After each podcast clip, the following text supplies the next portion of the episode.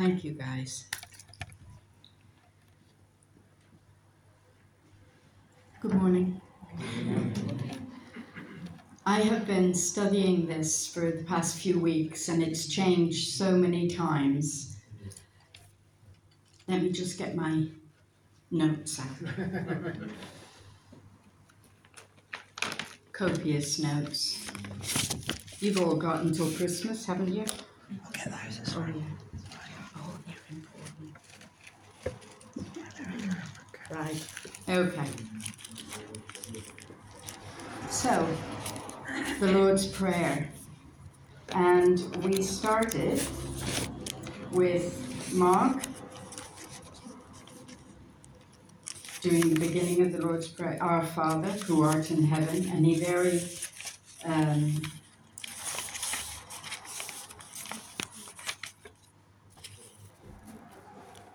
he made sure that we all knew that it's our Father.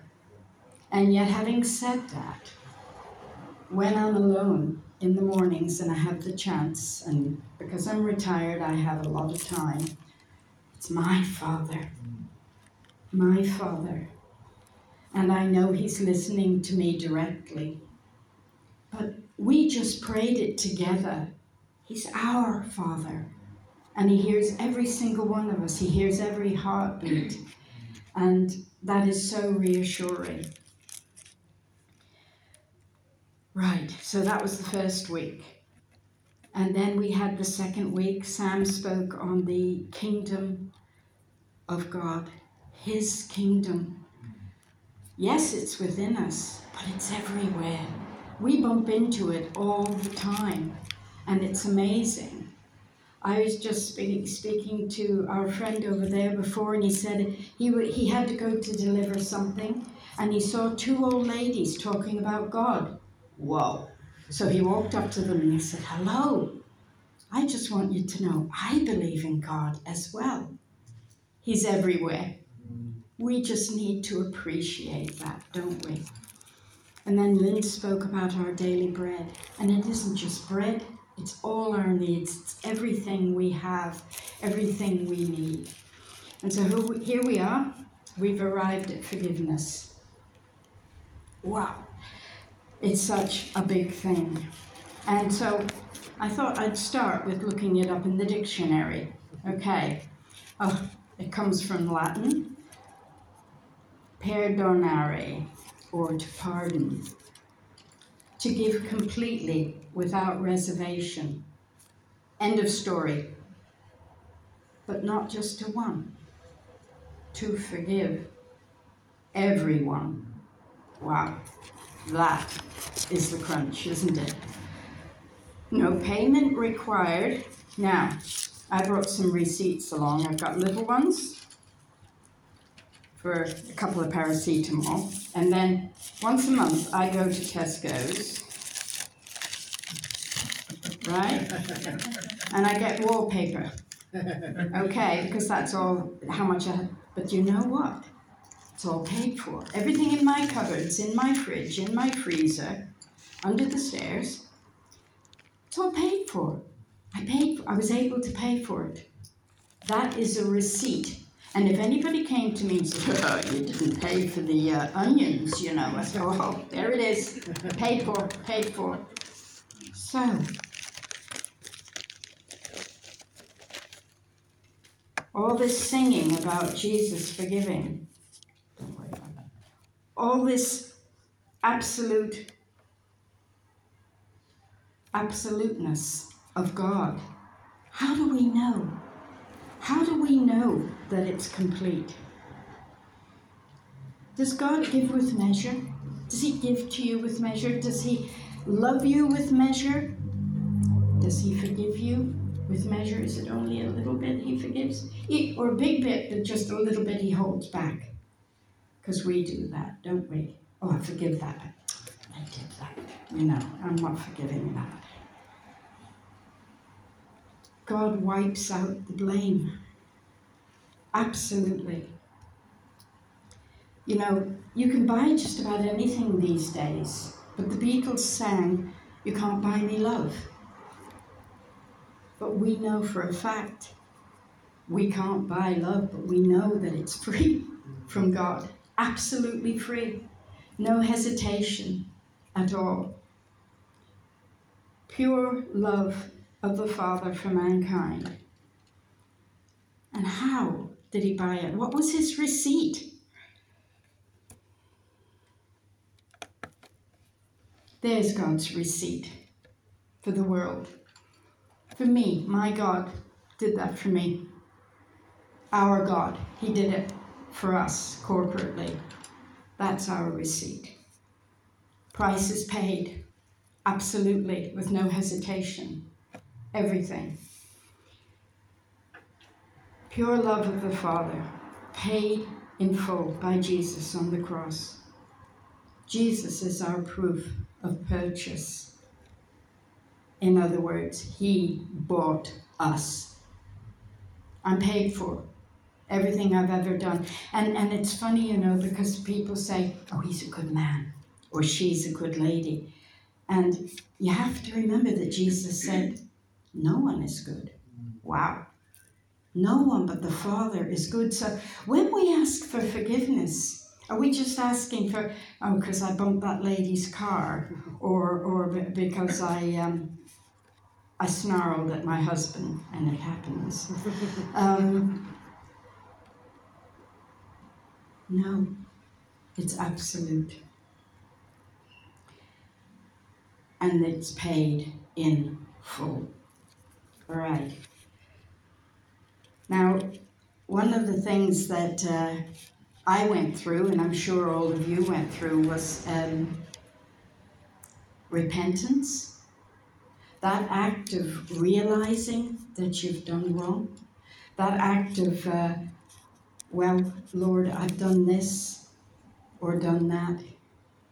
But there was a point in my life when I was 20, when I was made aware that the little, oh, I'm sorry for this, and I'm sorry for that, and I'm sorry for the other, isn't enough.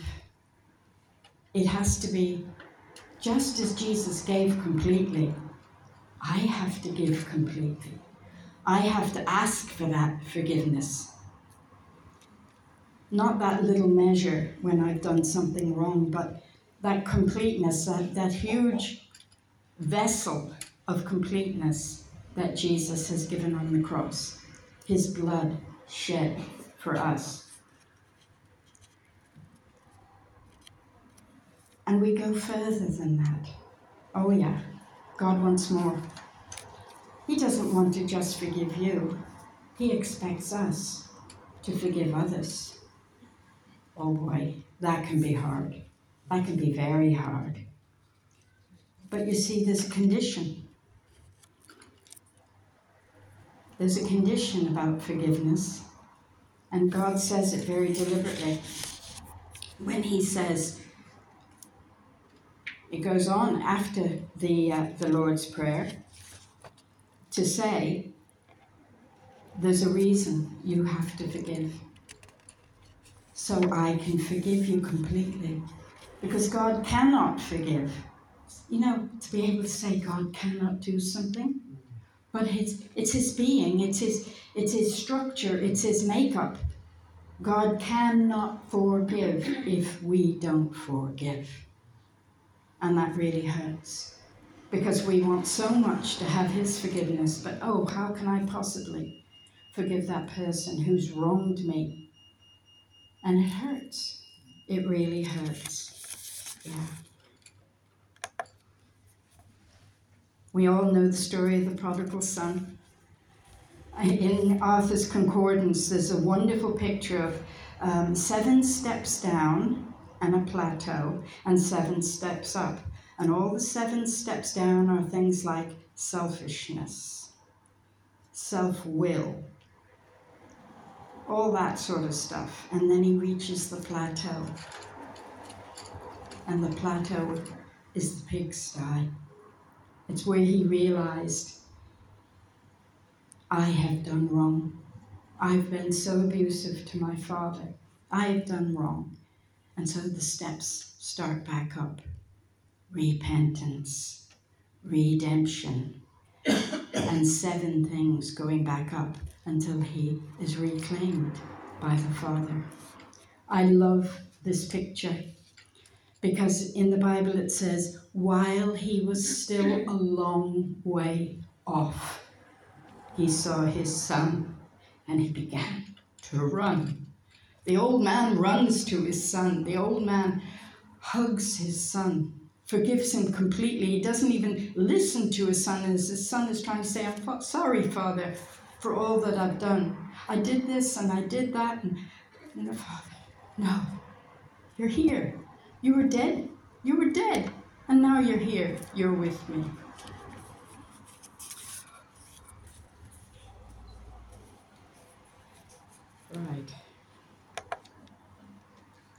Right. I have three younger brothers and a younger sister. I also have three sons, and many a time I've seen them like this. And we brought them in and we've washed them, given them a bath, and so on. And the really funny thing is, I've done that, Mum. I don't need a bath. I only need my hands washed, Mum. And the thing is, Jesus says that to his disciples. He says, you only need to wash your hands. What on earth does he mean by that? Why do they only need to wash their hands? Because he has cleansed them within completely. But there is things we do from day to day that could be wrong, and we do wrong, don't we, all of us? So we get our hands dirty, as it were. And so we have to wash our hands. Now, I don't know about you, but I must wash my hands about 12 times a day doing different things. But spiritually, I need that time with God to wash my hands. I don't want any dirt from yesterday left over today in my life. So I wash my hands. And when I do that, I get that hug. I get that hug from God that says, I've forgiven you anyway. I've forgiven you absolutely. And the other thing about forgiveness is, in some places, forgiveness becomes almost like a ritual, like a passport. Okay, that's been stamped. Right, I can go do it again. Or, I don't need to be that careful. But forgiveness isn't like that. Forgiveness is a total cleansing element that comes and washes over you. And there we are, in the arms of God, forgiven. And the next day comes and, oh dear, we fall out with somebody. Or we say that little thing we shouldn't have said, or we do that little thing we shouldn't have done, and we hold a grudge. Just like that red bee. That was brilliant. That was absolutely brilliant. And we sit there fuming. Well, they're gonna come and say they're sorry, or else. And it doesn't happen, and so you go on fuming, and you get redder and redder like the bee, until at last, just like the prodigal son, you hit the pigsty and you have to realize, it's me. My attitude is wrong. The bee had a choice, didn't he? In the end, he decided, I want to be friends. I want to do what I usually do. And we are the same. We have a choice. Sometimes the choice can take years. My eldest brother, the last time I saw him, I was 14, and I've never seen him since because of anger. It breaks my heart. He died about 12 years ago. Never saw him. Never saw him at all. And the really sad thing is, there was an accident when I was 2, where I broke a leg, and he blamed himself. When I was 60, I got the one Christmas card. It's the only thing I ever had from him when I was 60, so that's nearly 20 years ago. Gosh. Anyway, and the Christmas card said, "I'm sorry I broke your leg." And all I could think was, he's had this on his heart for 58 years. So I wrote back to him. Don't know how it impressed him or not. Don't let it go too long, because you end up being sorry. It was not me that my brother fell out with, but it felt like it because he was there one minute and he was gone the next, walking away from the entire family. Don't let that happen. Don't let that happen. Our children, my goodness, we've had 3 boys that have all at one time been teenagers, okay? Some of you will know what that's like. Some of you don't know yet. Prepare yourselves, okay? We've got a granddaughter who's just become 14, and we're very aware she's a teenager. She's a good girl, but she's very quiet and withdrawn and dresses in black. And where we used to have this little chatty girl coming and telling us everything, now it's, yeah, okay, thanks, Grandma. And that's what we get. But underneath is this vibrant little woman dying to get out. God is so good, because she hasn't done anything wrong. She's just going through a stage, and I think we have to realize that. Sometimes people just want to be alone, just want to be, you know, to have their own time, and we have to appreciate that. And that's another part of the whole forgiveness thing is, what's our attitude like? Are we like that bee, taking offense because somebody won't converse with us, talk to us, or are we realizing, they need their space. They're going through something, and I need to appreciate that. Right, so let me just get where I'm up to. Aha, here's the one. The accuser, and we all know who that is, Satan. But he doesn't use his own fingers, does he? He uses your partner, your children, your teacher. He uses other people to get at you, to remind you what you've done in the past. Even lying in bed at night, you think, oh, I did that. Oh my goodness. And I never said sorry. Or, yeah, do I even say sorry? Do they realize I've done it? Right, okay, well, yeah. This is the life we live. We live a life where Satan is continuously, every moment of every day, he is throwing his fiery darts at us. He is constantly telling God of the wrong we have done. He's telling him about the last argument I had with Arthur. Telling him about the, I don't know, whatever I've done in the past. And it goes into my head, and my head is reeling with the remembrance of what I've done wrong. And yet, I've been forgiven. What's the sense in that? What's the sense of replaying the old tunes of the violin? Oh, woe is me, I've done wrong. When God has forgiven us so mercifully, so wonderfully, he's forgiven us. And we have the choice, again, choices to realize God doesn't measure. God, let me show you something.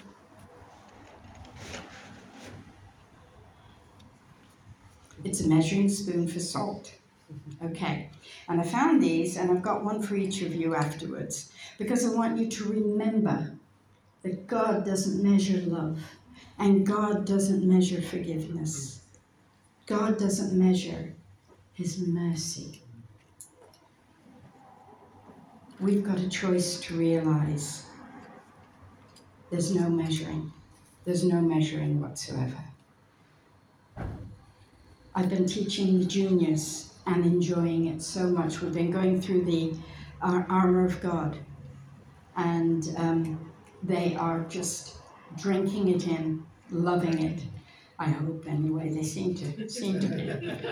But yeah.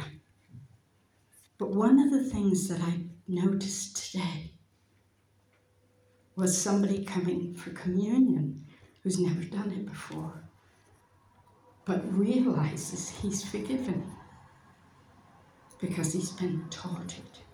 He had learned to appreciate the Word of God from the pulpit or from the teacher, and so he realized that what is said is true, and so he was able to come and get his communion. And I just bless God for that. I was nearly in tears to see it. It's wonderful, absolutely wonderful. I threatened this to be a short sermon, and it is. Is this you?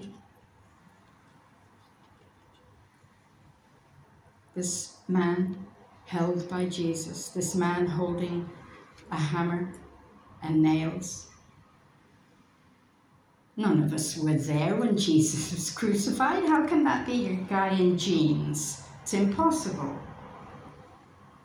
The thing is, had we been there,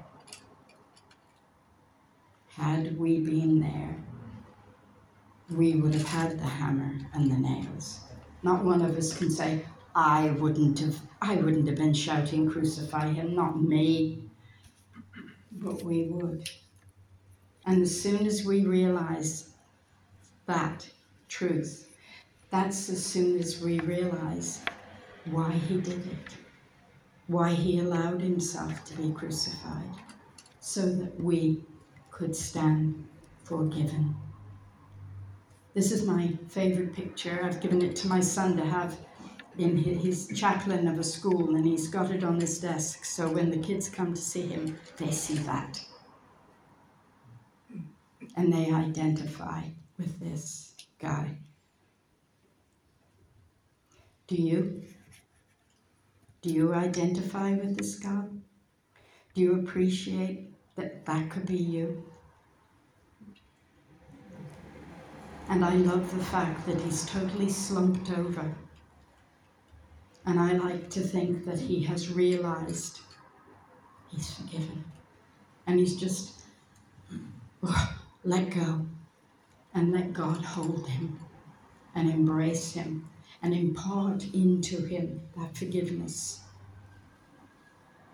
One of the other things we learned in doing the Armor of God, Lord be with them. When you look at the Armor of God, there's no back plate. There's nothing on your back. And that's a bit worrying. I've got the breastplate, and I've got the shoes, and I've got the belt, and I've got the helmet, and I've got the sword, and I've got the shield. Why is there no back plate? That's why.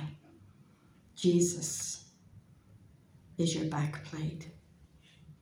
Jesus has you tight in his arms, and he is your back plate. And he's not holding a measuring spoon. He has totally, utterly forgiven.